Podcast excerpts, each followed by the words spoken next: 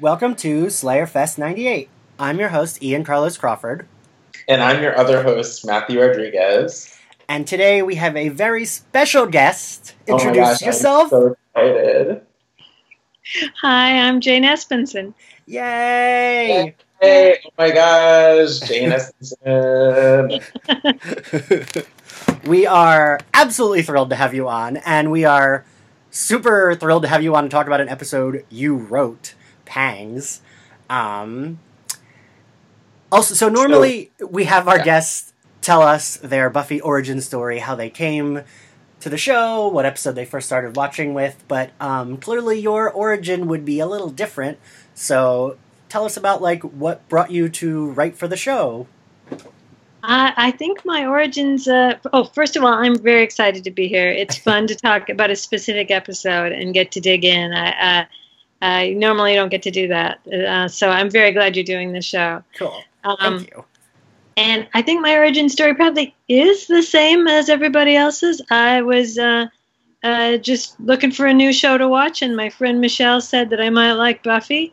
I was skeptical, but I checked it out, and I can't remember whether I saw the hyena episode first, with Xander and the pack of hyenas, or if I saw Ted, the one with John Ritter. Definitely those were among the first two I saw, and I was just blown away. They were so good, so smart, so funny, so witty and new, and I became a huge fan, and it actually sort of diverted my course. Up till that point, I'd been working in half-hour comedy, and sort of trying to figure out if I should transition to drama. And seeing Buffy really made that decision for me. So I wrote an hour spec script. At that point, I only had half-hour writing samples, and insisted that my agent get it to the Buffy program so that I could make a play to get on the staff. And I got it.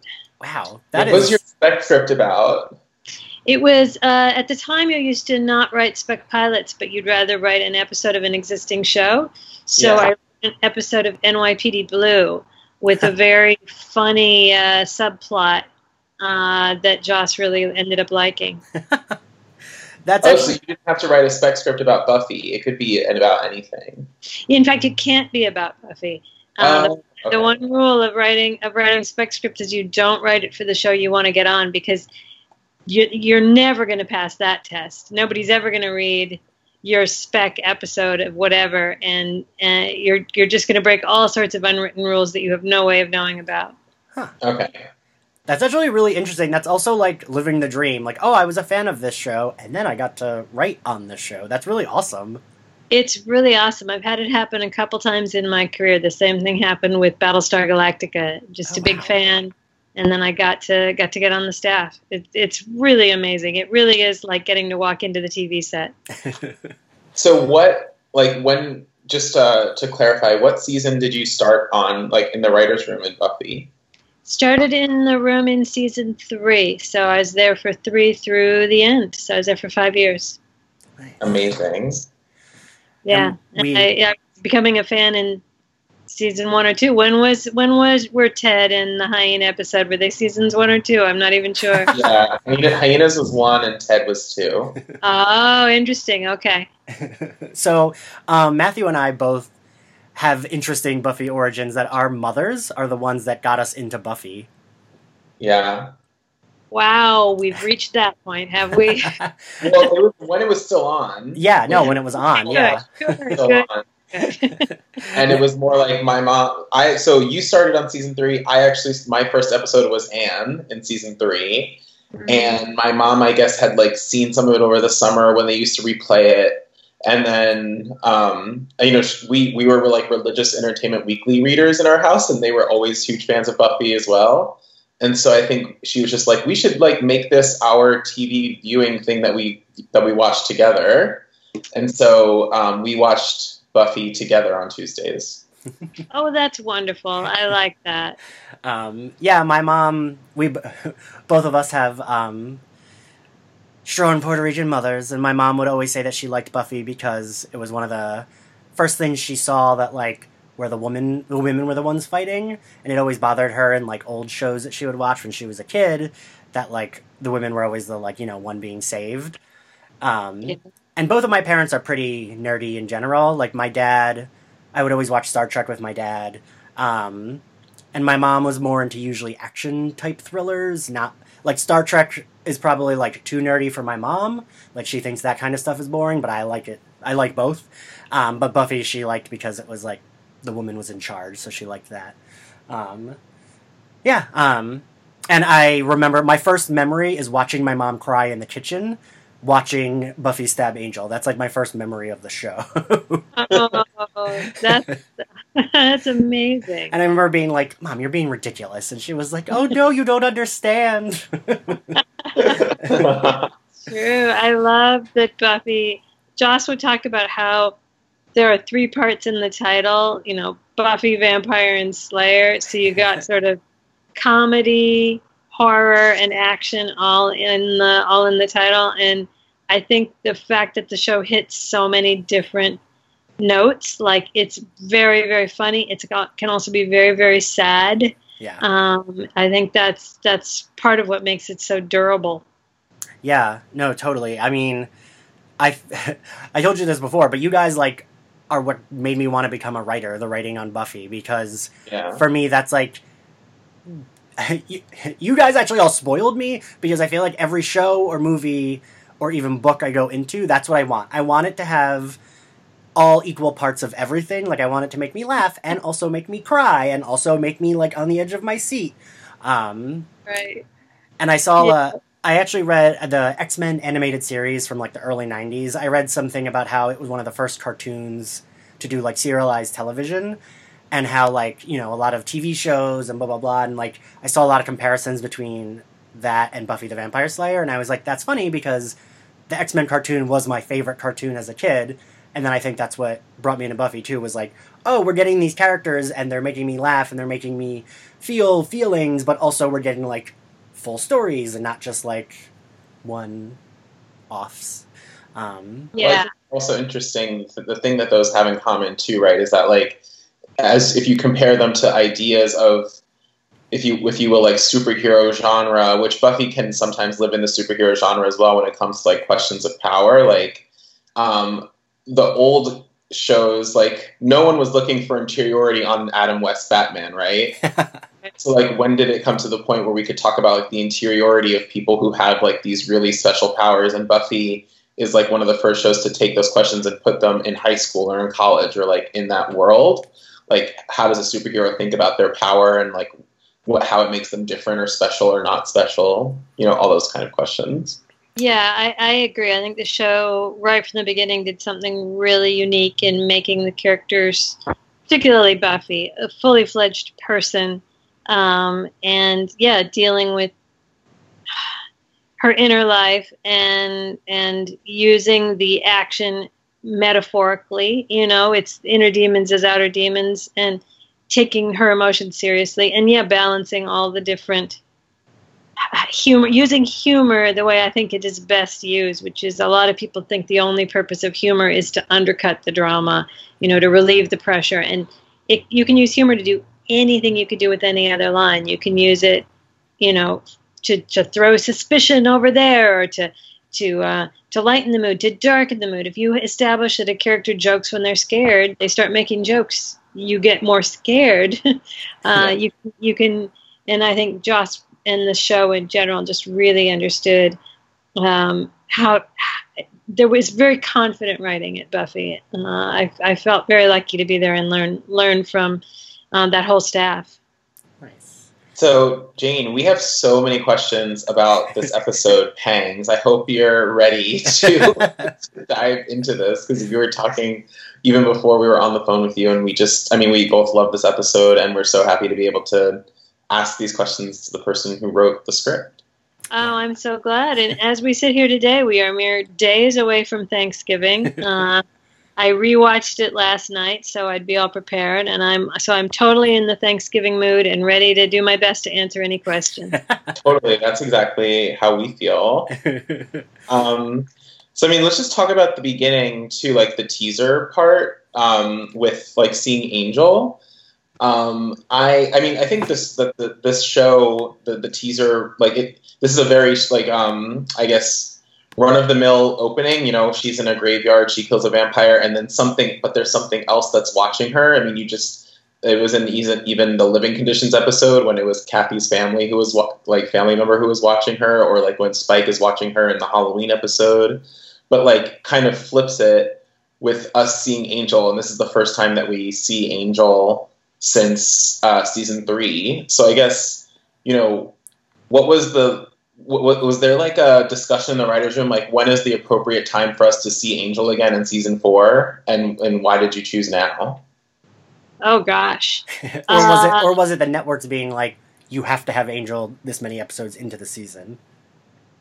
I don't remember how it was determined. I don't know if I ever knew. I think it probably was just presented as, this is the timing that's going to work best in the shooting schedule of both shows, because, you know, this was his turn on our show, and then she went to Angel. Yeah.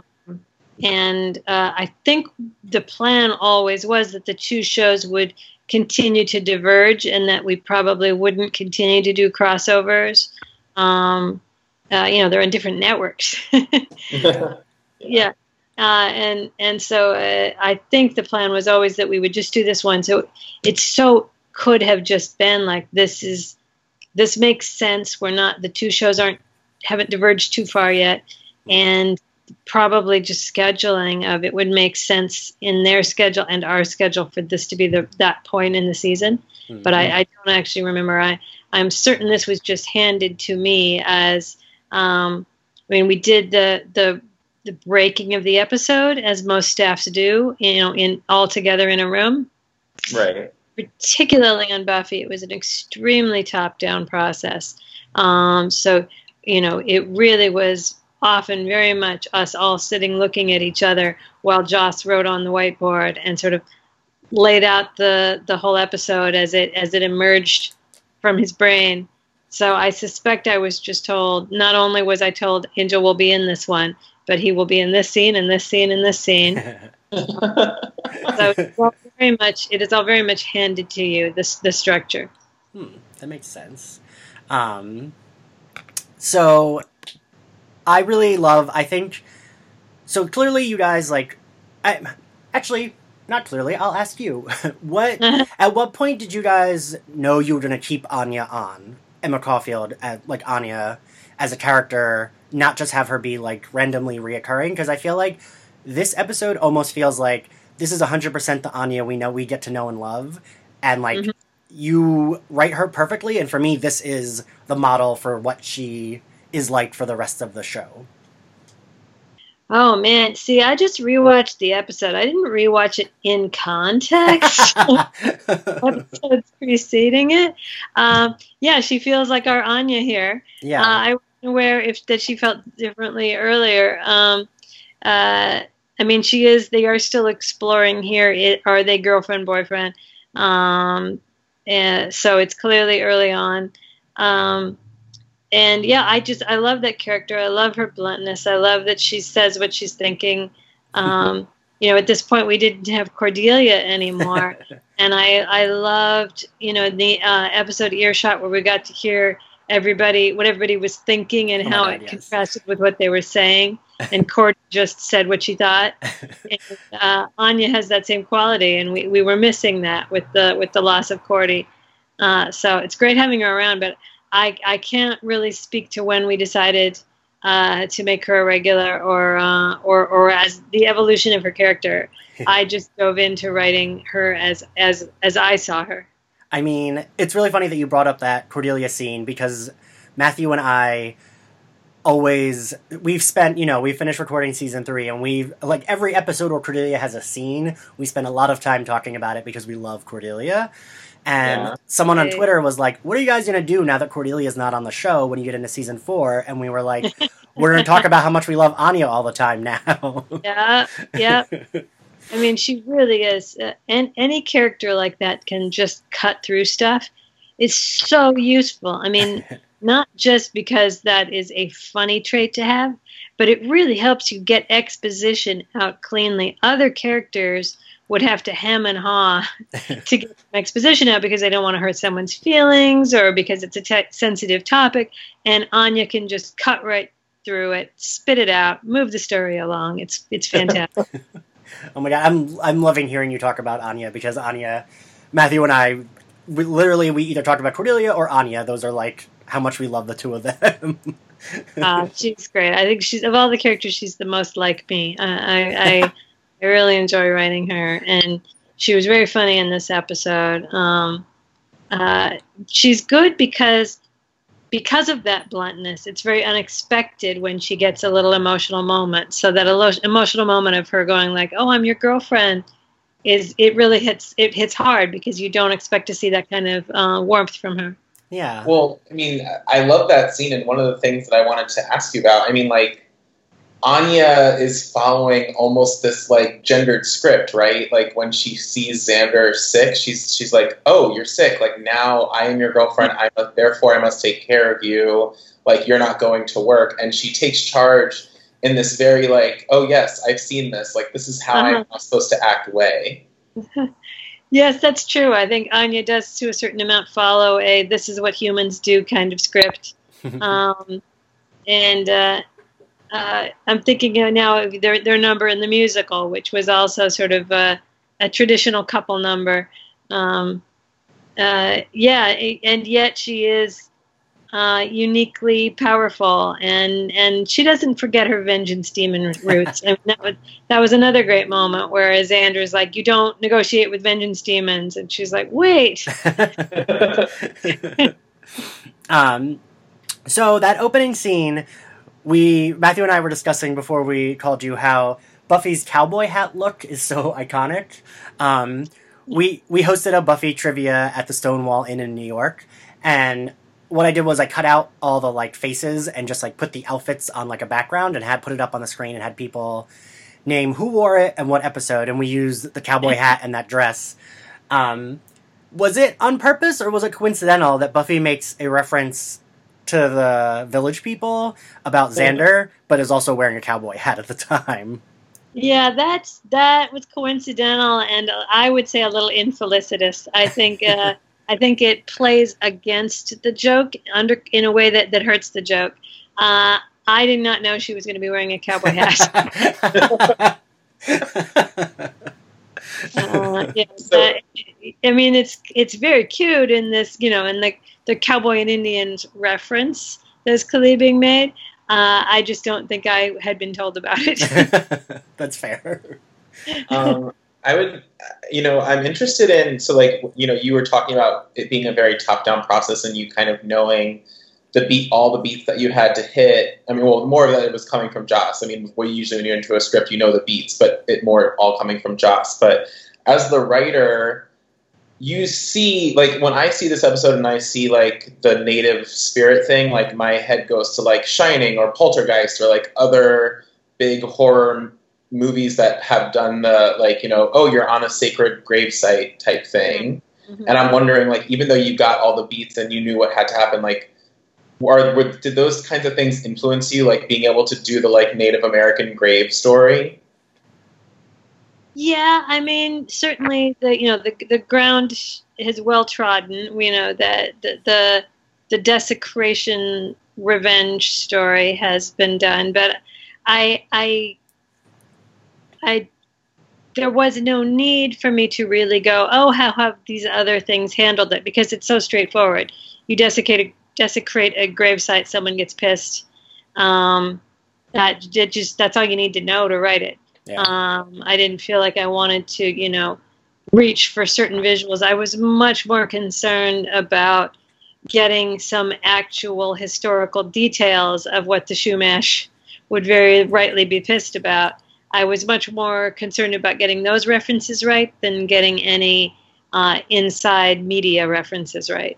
So did you go and do, like, research and things like that? I did, which I normally don't do on a script since I normally work in fantasy and sci-fi. It's not like I need to go on a bunch of police ride-alongs and stuff. Yeah.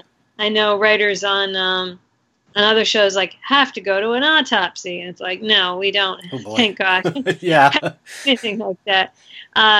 So it was unusual, but yeah, I drove up. Oh, first thing I did was I took a map of California into Marty Noxon's office, and I said, "Can you point at where on the map you think Sunnydale is?" And she pointed, and it was up around Santa Barbara. And I said, "Okay, so I'm going to look up what Native Americans would have been there. Okay, it's the Chumash." And then I drove up to Santa Barbara. I looked up where there were like Chumash museums and collections, and I drove up to Santa Barbara and stopped at various sites and like talked to some ladies in a gift shop and talked to a curator at a museum, and found some people with some Chumash ancestry, found some books in the library, did a little looking at, some common words in the language, and did as much as I could in a few days' time to sort of go like, okay, I think this is as close as I'm going to be able to get in the time I have to not making this terribly insulting. I mean, it's dodgy territory. Yeah. You don't want to do something disrespectful. You don't want to get things wrong, but you've only got, really, in TV, you've really only got a few days.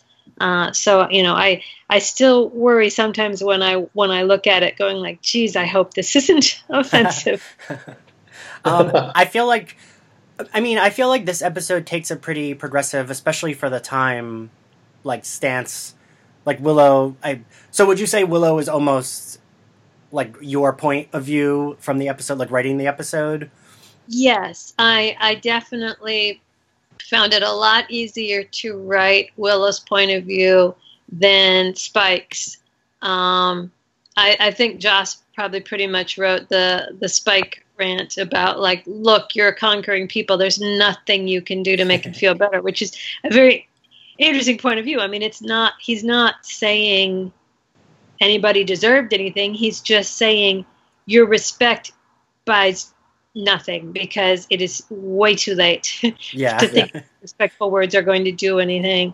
But that's just not how I would ever articulate it. I would be much more like Willow, going like, well, the least I can do is try to get the words right. Yeah.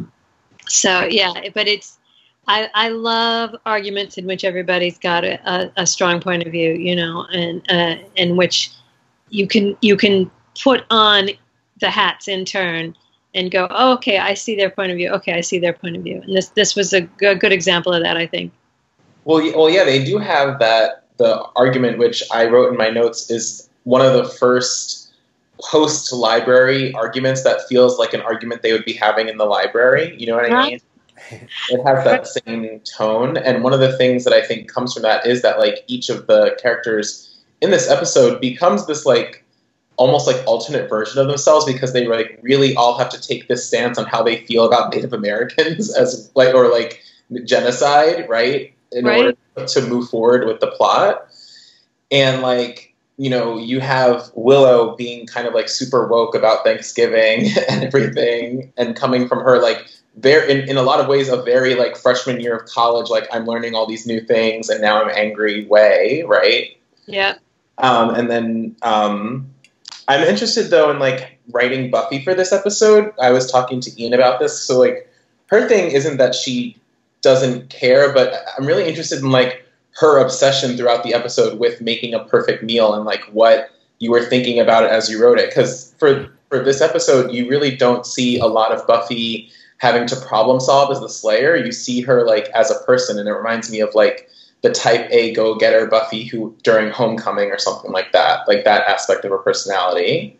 Yeah, I mean, this is just, she didn't want to have this conversation. She just wanted, this is, yeah, very much like just, I just want to be a normal person. I just want to do Thanksgiving. She didn't want conflict, as the host of an event doesn't want conflict.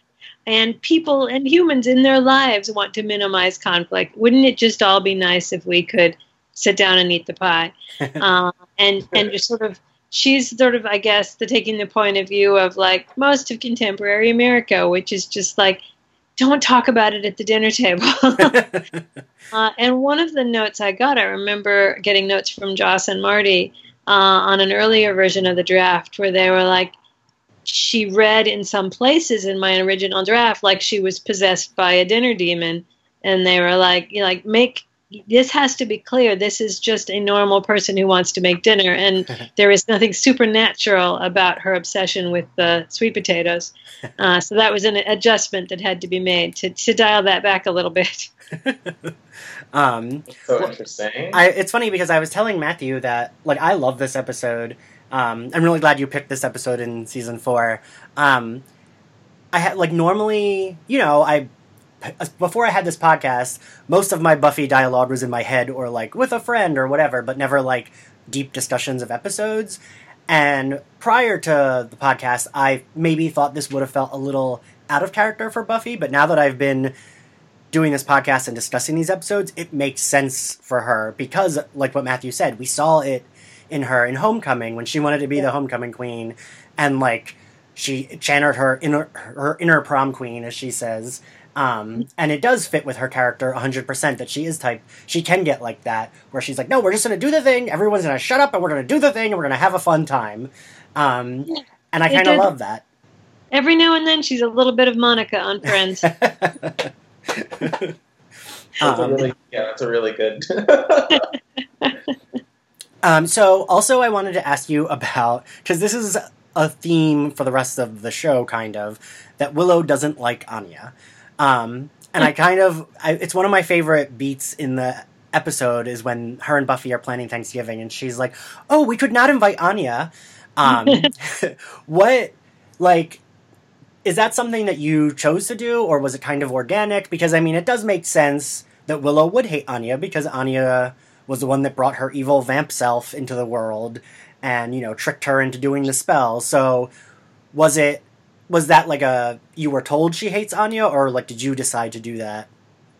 Oh, wow. Had that not been established before? I don't recall, Senator. If it wasn't established, if it was something I chose to do, then that would have just been me going like, boy, you know, Anya could be a bit of a load. For anyone to put up with because of the bluntness and the vengeance demon and past interactions, and she's with Xander, and Willow liked Xander at one point, and it does just sort of make sense. I don't recall ever being told it. I probably just, if it hadn't been established before, I probably just said, oh, this makes sense, and would give her, you know, some heightened funny attitude. I also wanted to ask you about doing a Thanksgiving episode. It's the only Buffy Thanksgiving episode. What was it, like, a choice from Joss? Was it a choice that the networks want you to do a Thanksgiving episode? Because I really love the idea of, I mean, not many, like, supernatural, like, nerdy shows do holiday theme episodes. And I really like that this is a Thanksgiving episode. So that's especially not an episode that's normally done on any kind of supernatural shows. Yeah, we did on Once Upon a Time this year, we did a Halloween episode, and we'd never done a seasonal, even Halloween. I mean, we're a fantasy show. We'd done one before, largely because on that show, the characters come from fairy tale land, and it raises some questions about, like, characters celebrate an American holiday and stuff. So we got to do it this year, and it was really fun. And on Buffy, it came... I'm certain it didn't come from the network, although the network sometimes enjoys a seasonal episode because they can promote it. Yeah. But I think we were just sitting around trying to come up with what should this next episode be? And one of the things you do is you check the air date. Okay, when is it going to be airing? Oh, look, it's going to be the Thanksgiving episode. And I remember Joss saying that he had always wanted to do an episode in which Americans had to try to enjoy their Thanksgiving dinner while there's a dead Native American on the table, because it's like this is what this is. You realize that, like, this is a holiday built on some bodies. I mean, the Anya line that you wrote is perfect. It's a ritual sacrifice with pie. Right. Like, it is. It's a very sad. The story of the early days of our country is a very sad story. And so he had wanted to do an episode that highlighted that. And he said it in a way like like this was an idea he'd always had even before Buffy. He said it not like, I've always wanted to do an episode of Buffy where this happened, but just like I've always wanted to do a Thanksgiving story like that. So that was the seed of the episode. It just started with, okay, well, how do we get that? And of course, we don't actually literally have the body on the table at the same time as the dinner, but they do sort of both happen. Yeah, and in the same room. Yeah, I think that it's interesting to choose like season 4 for a Thanksgiving episode, because I feel like for me, I don't know. So, you know, on the podcast, we ask a lot of people like what their favorite seasons of the show are. And I'm a big season 4 fan from a writer's perspective. I think it's like there's so much gorgeous writing in the season. And one of the things I love is that it really explores to me like one of the larger themes of the show about like creating an alternative family. And like, you know, what they all become to each other. And Thanksgiving is like, to me, the holiday that most evokes like going home, being with your family. And instead, like, not like she doesn't even, you know, you wrote the thing that Joyce is away. Like, none of them are with their biological family. They all choose to be with each other. And it happens right before, you know, in the back half of the season, they're going to all kind of go their separate ways before reuniting. So I thought it was also like really apropos for this to be the season that has that Thanksgiving episode. Yeah, I think you're right. And you're absolutely right about that being one of the major themes of the show is that the family you make. That's I think young writers, all of you young writers out there, or beginning writers, or even established writers, what the heck? Think about what your signature themes are. What are you trying to say with your writing? What themes just do keep coming back to? Because it's really powerful when you identify them. And very much that was one of the themes that guided this show. And yeah, I think you're right. I think it does fit nicely in season 4. And it's very much about this little family. And yeah. And you asked me, I know you've got a question coming up about Dawn, and I have some family thoughts about that. Oh, I can't wait. I just wanted to also point out I tweeted it out today because I was rewatching the episode again, and I love the quote, and I just like screen capped it. When Buffy's talking to Giles, and it almost is a callback to Lie to Me, the episode where she has to let her friend Billy be like sired by Drusilla and Spike, and she tells Giles to lie to her, and she says she's going on this tirade to Giles, and she's like, the thing is, I like my evil like I like my men. Evil. And I just thought that was such a good... Because I feel like all of us can relate to, like, a disastrous dating history, and Buffy definitely has a disastrous dating history. So, you know, I find myself being like, same, Buffy, I totally relate to this. Yeah, I mean, that there is that longing for clarity, and that's Thanksgiving is a confusing holiday if you want clarity, because if you want it to just be sweetness and pie, you have to ignore a lot of stuff. You have to do what Buffy's doing. Yeah. Shut that all out. And yeah, then that's what she's doing in that moment. And I think you do a good job of making, because Giles is always the sweetest father in the world. He's like such a good dad to all of them.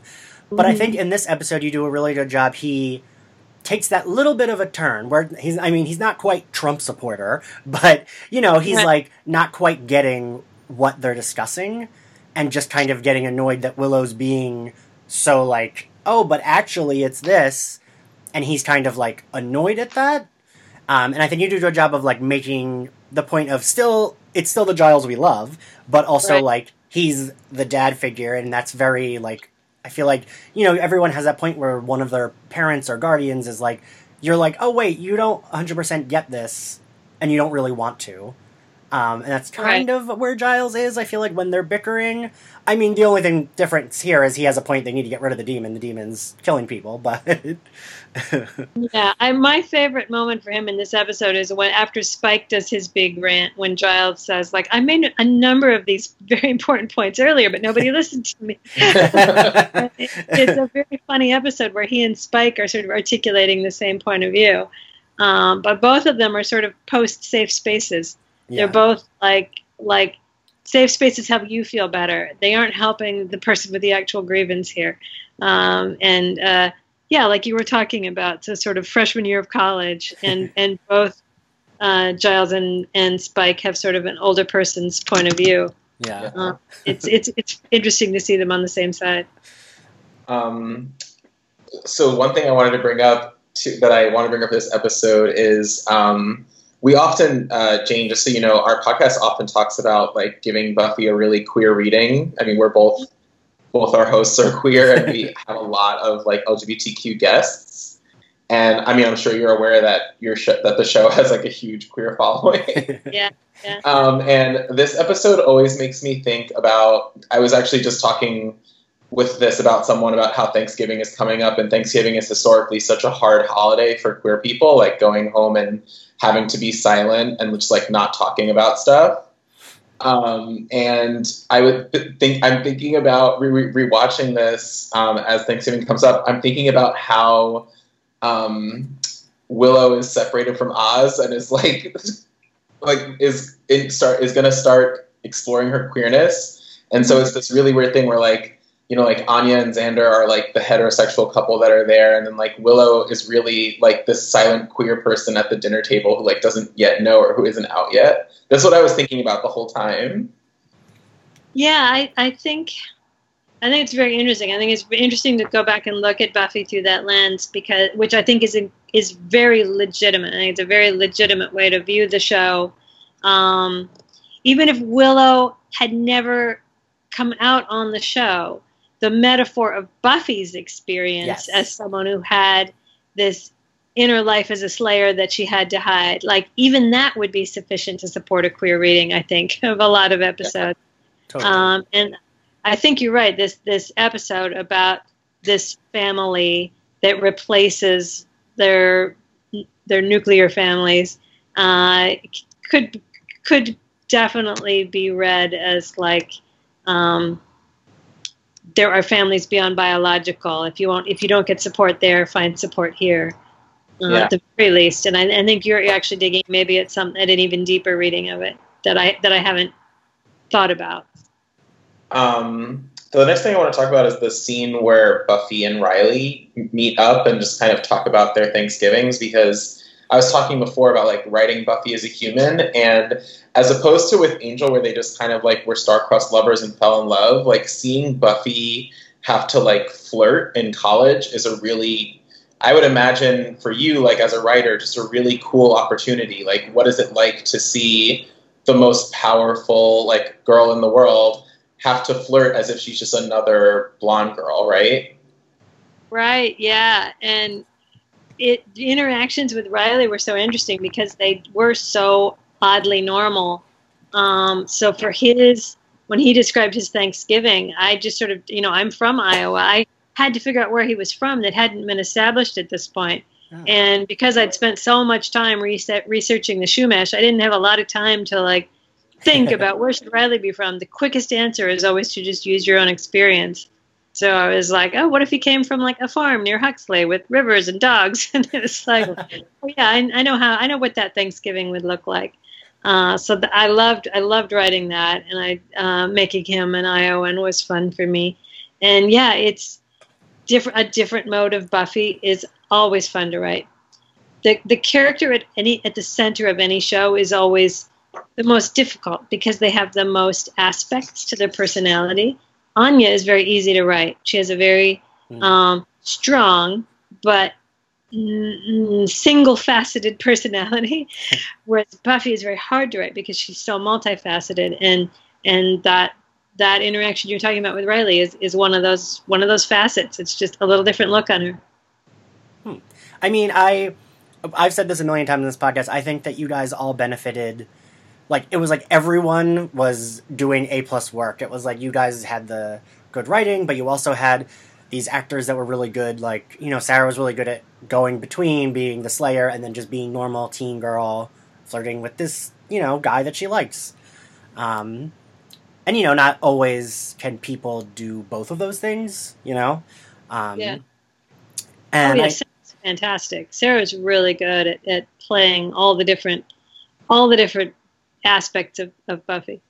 Yeah, I mean, I always, the joke is always, oh, what part of the episode made Ian cry? Like, anytime Sarah or Allison have, like, an upset look on their face or they're about to start crying, I'm always like, I know, I'm sorry. Do you ever find yourself, like, writing something for Buffy or Willow, like, knowing that Sarah or Allison would be able to deliver it in, like, just that way? Like, I'm writing this because I know Sarah will be able to deliver this that way. That's a great question. Yes, that's exactly what it feels like. You hear their voices in your head as you're writing it. And yes, you smile when you hear their delivery in your head. And every now and then, though, they don't say it the way you are certain they're going to say it. So Allie tripped over the word cavalry. If you listen to it in the episode, it still doesn't sound quite right. She always said cavalry. Huh. And we get an L in there before that V, and just couldn't get it out of her head. And it was one of those where it's like, well, in my head, you're saying it perfectly. When I typed this, it sounded like a word you would say. It was just, you know, people have weird little mental blocks or whatever. Your tongue doesn't do what you think it's going to do. So that was one of those where the mismatch between how I heard it and how she said it was so amusing to me. I mean, ultimately, it sounds great in the episode. The joke works. She sounds fantastic. Allie's awesome. But it was just such a surprise. We had discussed this as well. What went into writing Harmony?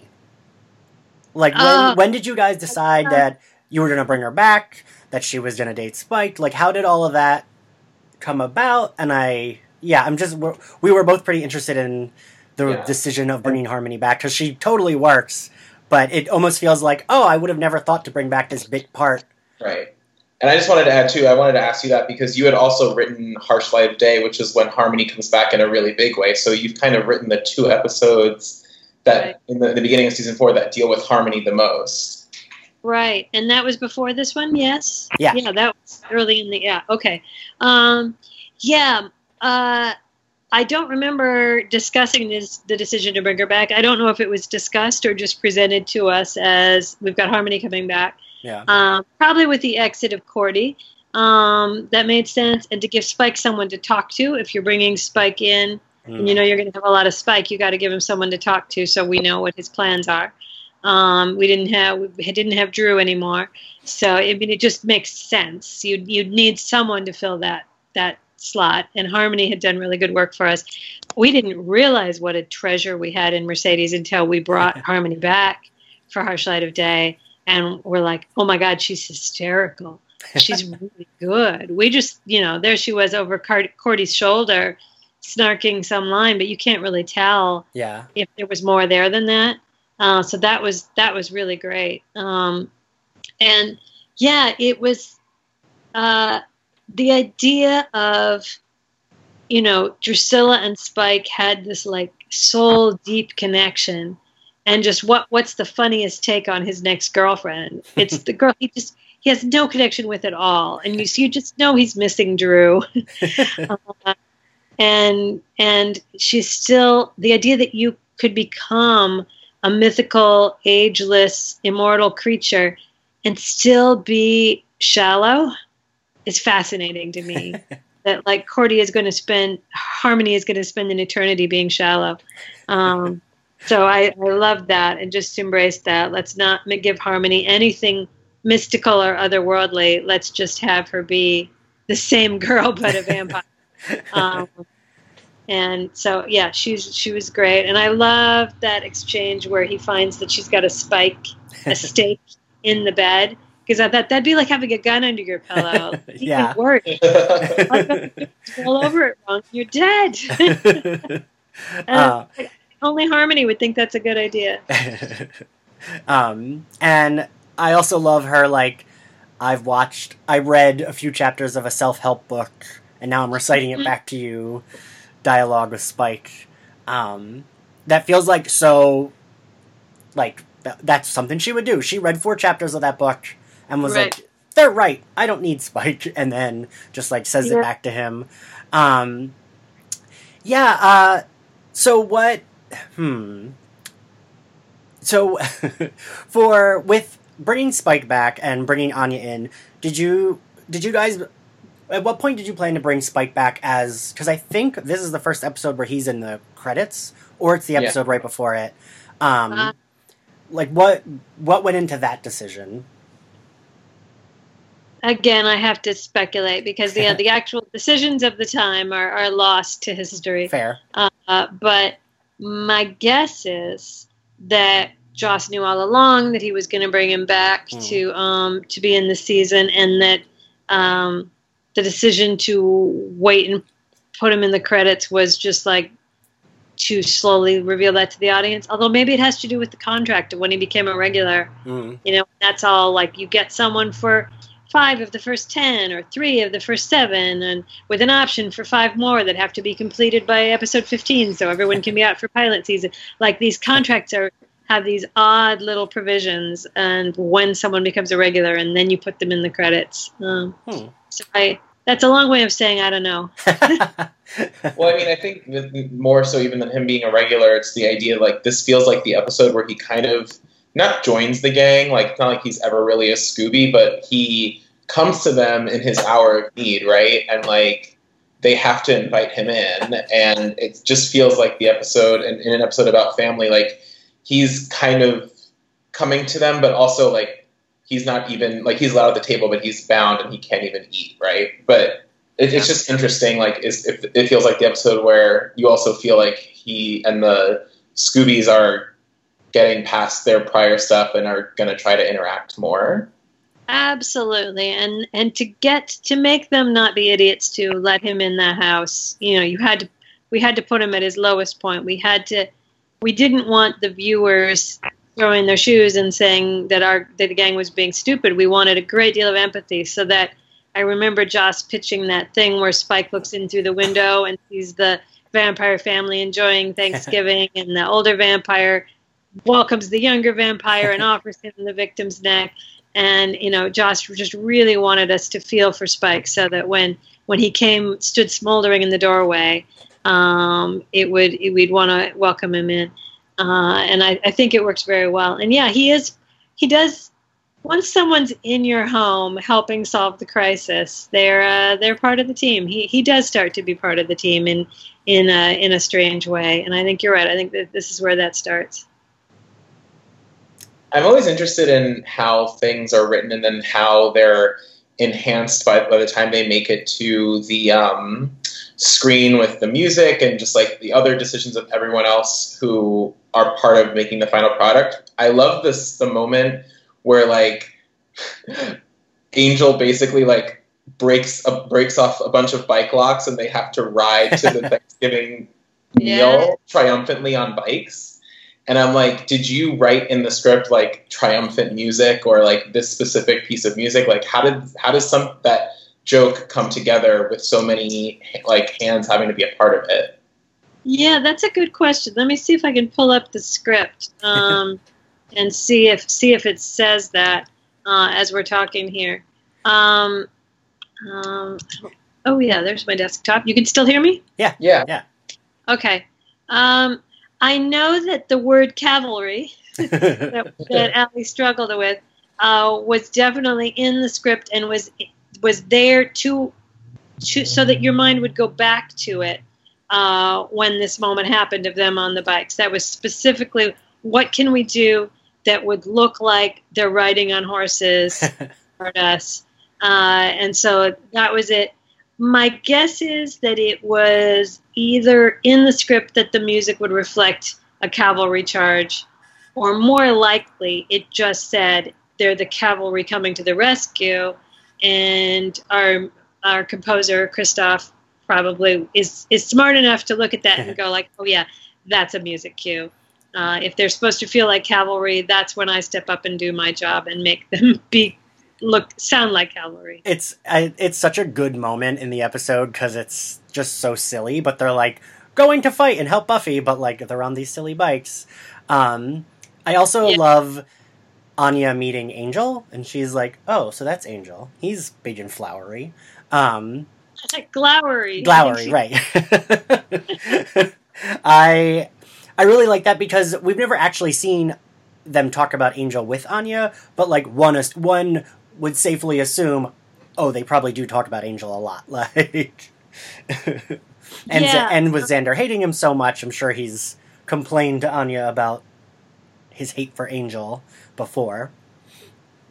Yeah, I that's one of those things where when you're writing the script, you come upon this moment and you go, holy crap, has Anya? No, Anya doesn't miss Angel. Okay, so we have to address it. We have to point at the fact that they haven't met before. Okay, so it's one of those that often is ignored until you're in the middle of writing the script. Mm. Okay, I found the scene, and it just says, campus night, shot from a moving vantage point alongside Xander, Anya, and Willow on bikes riding as fast as they can. So there is no music cue there. The composer just realized that's what. Wow. Huh, that's really cool. I'm sure that's, especially as a writer, I'm sure that's cool to be like, oh wow, they did that good. They did a good job of like translating that scene I wrote. Yeah, that's the draft that I wrote. That's the second writer's draft. It could have undergone changes after that. That's a draft from October 6th of 1999. It could have changed later. Oh shit, God. We just got an exclusive script reading. I'm thrilled. So when it actually comes down to the fight, was it a Joss decision? Was it you? Like, what was the decision to have Buffy fight a bear, or like to have the person transform into an animal and have Buffy fight an animal? Yeah, that I think came out of my research when it was, I sort of reported in on what I discovered, and one of the things was the sort of that there was some tradition in the Chumash of appearing as animals, transforming to animals, some sort of spirituality linked with animals. And so I think that came out of like, oh, what are the kinds of things that he would do? Well, he'd be pissed about ears. I found that ears story, and I was like, okay, so we can cut off ears. Oh, there were these diseases, and Joss right away seized on, okay, well, Xander's going to get syphilis. And then, what can they do other than just, a physical assault? Oh, hey, what if he turned into a bear? And then I don't remember how that happened, because then next thing you knew, there was this adorable little bear on set. That bear is shot from a very low angle to make him look large. He was very small. I think his name was Peanut. And if oh my gosh! It was something like that. It was something incredibly cute. And if you look at the shot where the potato hits him and he turns, imagine, realize how small that bear is, and you can see how hurt his face looks. It hurt him. It was probably a rubber potato, but he just looks very like, what? I didn't do anything to you. It was a very, very sweet little bear. And Marty Noxon was very brave and leaned right over and gave him a big hug, and the trainers were all kind of nervous looking, because I guess even a little bear could take your face off. I love this behind-the-scenes info about the bear. It was. I remember when we saw the bear, there was a lot of concern that this bear was not going to look particularly scary on film, but they did a good job of shooting him from like ankle height. I also really love the line of like the back and forth of Spike and Buffy, which then becomes like pretty second nature with the two of them later on in the show, when he's just like, a bear, you made a bear! And they're just like going back and forth. Like, I think that's so like silly and wonderful. Like, it's like very like peak silly Buffy, which I love. I love that stuff. I love a long escalating joke run like that, because you've got that, and then you've got that's for the syphilis, and there's just a bunch of jokes there right in the middle that on a lot of shows you wouldn't get away with it, but on Buffy, you could just sort of let them be. I mean, you've done all this work, all these pages set up this ridiculous situation. Now let it pay off. Let the jokes flow once everything's all set up. I'm a big believer in that. There was a joke that we lost that I regret, where when that first arrow comes through the window, it impales a little like cornhusk doll that she's using as a centerpiece. Mm-hmm. There were two cornhusk dolls, And there was this whole joke that got cut in the edit about how she's had these since she was a kid. She named them Michael Jackson and Lisa Marie when Michael Jackson and Lisa Marie Presley got married, and she had really high hopes for them as a couple. And she was particularly offended when the arrow went through Michael Jackson. And that all got cut. So there were some jokes that didn't make it. I love. Well, it's so funny because there is a deep, because at the very end when they're sitting all at the dinner table, you can see that there is still that arrow through the horn person. Yeah. Oh, really? I missed that. Oh, that. I saw it at the very end, and I thought it was always just like a funny joke about like reminding the viewer that like they're sitting down to have this meal, but they just like fought for their lives. Yeah, absolutely. But it was also, you know, originally established how important that doll was for her. I mean, and also that whole end is one of my favorite like moments. Like in the episode, if you were like, "What's your favorite moment?" It's the very end of Xander just saying, "Oh yeah," especially with Angel here, and then everyone turning to Buffy. It's like everyone has. I screenshot that because I was just like, "Oh my god, I love this! I'm gonna make this my Facebook cover photo for Thanksgiving." But like everyone has such a very them look. Like Anya's just kind of glaring, like, "What's gonna happen?" Xander's like, "Oops!" Spike has a like shit-eating grin on his face. Yeah. Everyone's doing like the most and the best with their characters' expressions. And here's what the script says. The script says, "Oh wow, interesting." The script says Anya says, especially with Angel here and everything. Oh. The others react, forks halfway to mouths, guilty looks on faces. Buffy, Angel. So it was originally in the second writer's draft, it was Anya saying it, which actually makes a ton of sense. Yeah. And the specification of what they are doing with their faces is left very underbaked, and the actors found it. Huh. Well, that's really interesting because my whole thing is I always found it awkward that it was Xander who said it because Xander wouldn't even be excited to see Angel. So that was always one of my bees in my bonnet about the episode. Yeah, it looks like I agreed. It looks like that was originally Anya. Huh. Weird. I wonder what changed that, huh? Yeah, I don't know. I mean, it could have been like you don't want to make Anya stupid, and Xander can be forgiven because he was so out of it with the syphilis and such that it's a little less culpable. I want you guys to know every time any of us have said syphilis or Chumash, I just hear Anya singing those words in my head from the musical. Yeah, he got diseases from a Chumash tribe.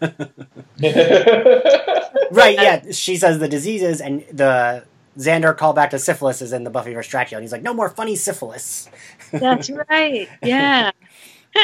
I love that. That makes me so happy when a show knows its own history. So, Jane, I think it's time for us to talk about what Dawn would be doing if she were in this episode. Or in this... So normally it's harder for us when... Or in this timeline. Yeah, like when there's an episode where we don't see Buffy's house or Joyce, it's kind of hard to say what Dawn would be doing, but we're interested to know what you think overall, what she would be doing in Season 4 of Buffy.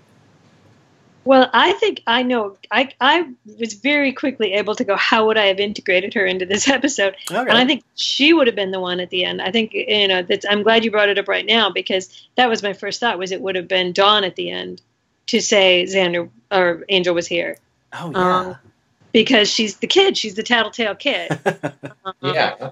And if you're talking about persons who can be forgiven, Dawn is the easiest one because she's the sister. She's a child. Yeah, and, and the kid, so she has to be forgiven. Yeah, and she'd be very young. And I think that it would have actually been very helpful to have Dawn here. It would have helped motivate Buffy's obsession with the meal. Because with Joyce away, it would have been her going like, I have to do this for Dawn.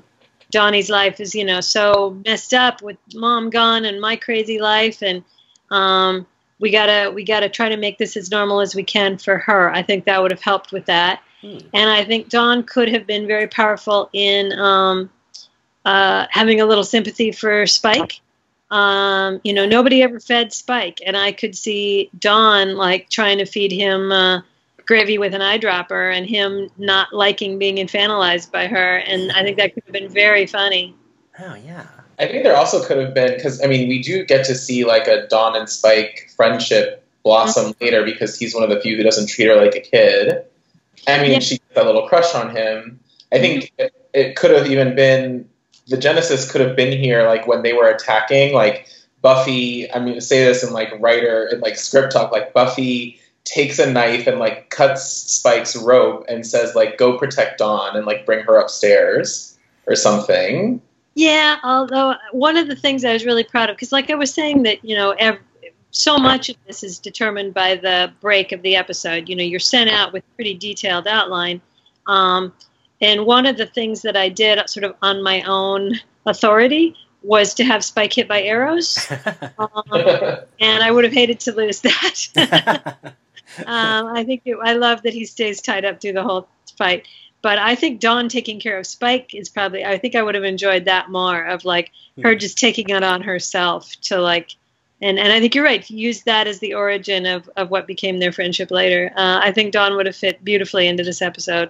Yeah. I honestly, when I told you that that's a question we asked, I was like, oh, it's probably going to be hard to answer because Joyce isn't in the episode, but A+, great job. I have to ask you this question because through season 3, whenever we discussed what we thought Dawn would be doing, everyone was really split as to whether they thought Dawn would love or hate Faith. And I wanted to know what you would think. Oh, that's interesting. My first inclination is she likes Faith more than Buffy, and it drives Buffy crazy. That was something similar, I think, to what I said, is that maybe in the beginning, like, Buffy thinks Faith is the cooler Slayer. Yeah. Because so we had a very, I forget what episode it was, Ian, but we had a very like time travel-y timeline thing going on. Because, you know, when Faith comes back, Dawn is not a big fan of her at that point. But I think that it started out that Dawn was a bigger fan of Faith. But I think it's that you could have incorporated, if Dawn was in the episodes This Year's Girl and Who Are You, that like she was also being held hostage along with Joyce, and that kind of starts her dislike for Faith. But I also agree that like in the beginning, I think that Dawn would have been a big fan of Faith as like the cool version of her sister. Yeah, I do. I think she, you know, she would have got a little leather jacket, and Buffy would have been disgusted and felt rejected. It feels to me like that's where we would have gone, but we wouldn't have given Buffy a sister before the plot called for it, because all our characters are only children. Oz, Willow, Xander, Anya, if you count Anya as having any sort of sibling structure, she has none. It is a world created entirely out of only children. Oh, interesting. That's not even a fact that even crossed my mind, but yeah, you're right. Even when Tara's family visits, it's not brothers and sisters, it's cousins, right? Yeah. Yeah, I think that's right. Yeah, our characters just do not have siblings. Huh. Well, it also reminds me of, I think it's in that essay by, of course I'm not going to remember her name now, but the New Yorker writer who covers culture and TV, Margaret Nussbaum, right? No, Emily Nussbaum. Emily Nussbaum. Emily Nussbaum. When she writes about Sex and the City, because that's also a show about alternative families, she writes about how like you never see the other characters like brothers or sisters or parents, and you're just supposed to think of them as like their family. And they operate like that. That's kind of how I think about Buffy as well. Like, I mean, you see Willow's mom once, and we eventually lose Buffy's mom, and we have the sister that's manufactured. But like, it's very deliberate often that you're not seeing a lot of their family because we're supposed to be focusing on creating our own. Yeah, Emily Nussbaum's genius, by the way. I also think that, you know, every writer is reflecting their personal experience. And, you know, Joss has half-brothers, but they weren't always raised together, I think. And I think a lot of this was, you know, him reflecting what he knew. You know, if if you haven't in your personal life thought a lot about how siblings change your experience, then it's not going to be the first thing you run to write about. Yeah. That's fair. I find that whenever I write fiction, all my characters always are half Puerto Rican and usually queer, so. Yeah. I mean, the fun thing about TV, though, is that you do get to write for such a nice wide variety of characters. You get to, and characters you didn't create, which I love. I'm much more interested in doing my job than Joss's job. I love stepping onto a new show and going like, all right, who am I today? What brain do I get to step into? But I would imagine that also you have to do a lot of research for that, right? Like, or at least binge watch every episode that came before, right? Oh, yeah. When you're hired on a show, that's what you spend your first couple weeks of evenings doing. If you haven't had time before the job starts, you're playing catch-up that first week or so while you're watching every episode. Huh. It's interesting that you bring up, like, are there little characters in the Buffyverse that you are, like, the person who wrote into the Buffyverse and they ended up getting, like, more than just one time on the show? Like, I don't know who was the first person who, like, wrote Clem, and then Clem got like 6 or 7 episodes, right? Yeah, so Clem was the first one I thought of. If Clem started out in that kitten poker scene, that I wrote that. Yes, if that was his first episode. Yeah. Then yeah, I may be responsible for Clem. And there's a thing in TV, a beautiful, wonderful thing called character payments, which means that if you create a character, if the character appears first. In an episode with your name on it as the writer, you get a little tiny check from the Writers Guild for something like $300 or something for every other episode they appear in. Oh my God. Wow. And so if you created a character who went on to become a major character in a show, like if you were the writer on Mary Tyler Moore and you wrote the first episode that Rhoda appeared in, but she was in the pilot, but someone who wasn't in the pilot, you end up can make a substantial amount of money off just character payments. Huh. And it creates a very funny thing in writers' rooms because I don't remember if I got character payments on Clem, but let's say I did. That would motivate me every time there is some big group scene coming up or some moment where the townsfolk are doing something. It would motivate me to go, you know who should be there? So you end up with very funny interchanges in writers' room with the different writers good-naturedly jockeying to get the character in that they have the character payments for. I feel like you're like giving like us a little class here, Jane. Like I'm like, oh wow. Like does that include like, let's say in an alternate universe that Anya had a spinoff, like whoever invented the character Anya would get money for that spinoff? Yes, that is true. Huh. Oh wow. Yeah, it's a good deal. Yeah. You want to create the character that got spun off. You want them to appear first in your episode. Yeah. That's really interesting. I'd never even heard of that, huh?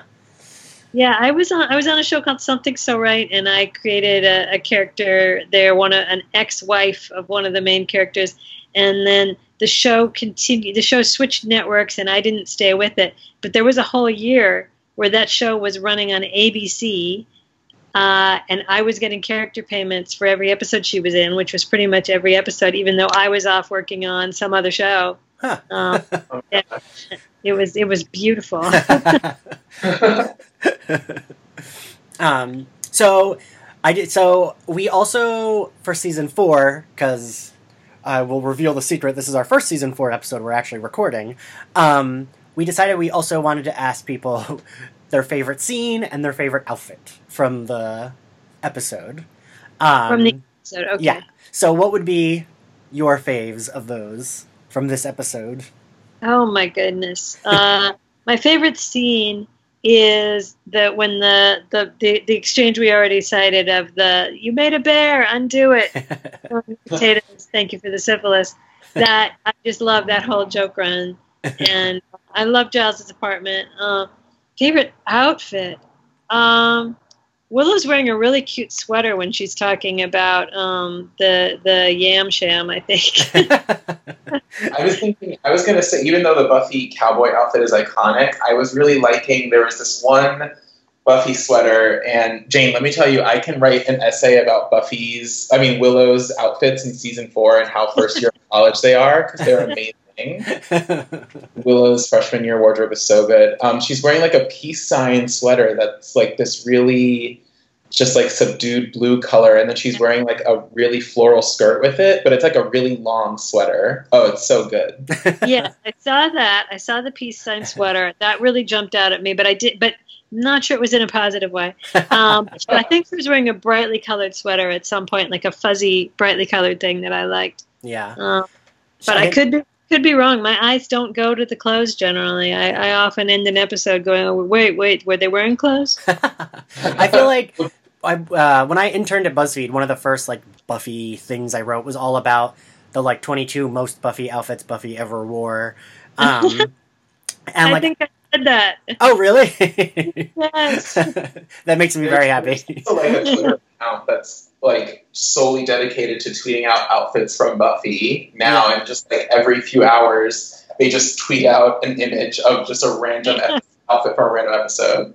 And we had this YA author, Zoraida Cordova, on, and she said that she introduced her nieces and nephews to the show, and like they've been going through it on Hulu, and she was like, I love the idea that, like, you know, the reason I loved the show because it was like a woman in power, and to them that doesn't occur to them that that's a like crazy notion. And she said that the craziest notion to them is all the fashion choices. Yeah, there's some great stuff. I know Buffy has one particular white long like raincoat, trench coaty kind of thing. Mm-hmm. She often wears in scenes where it's cold outside, where it was actually cold when we were shooting. And we used to call that the Dr. Buffy look, because it looks a lot like a white lab coat. Well, we wanted to ask you, too, I mean, just to close up talking about the episode, I mean, you when we gave you choices on which one to appear on, you really wanted to come talk about Pangs. We wanted you to talk about where you think Pangs like ranks in your favorite episodes that you've written.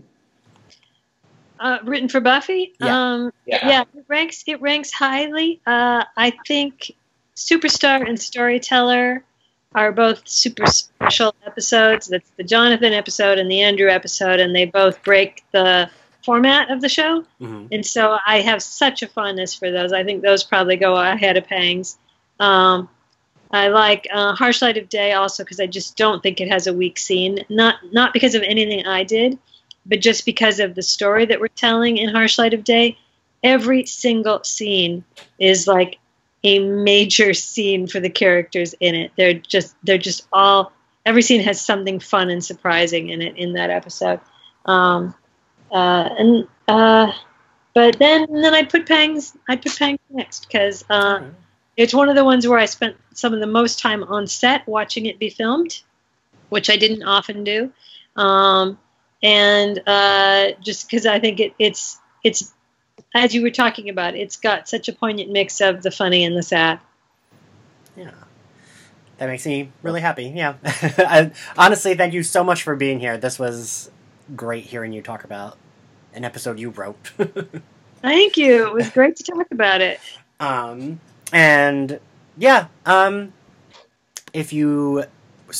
We'll wrap up the episode. Matthew and I are fans of it as well.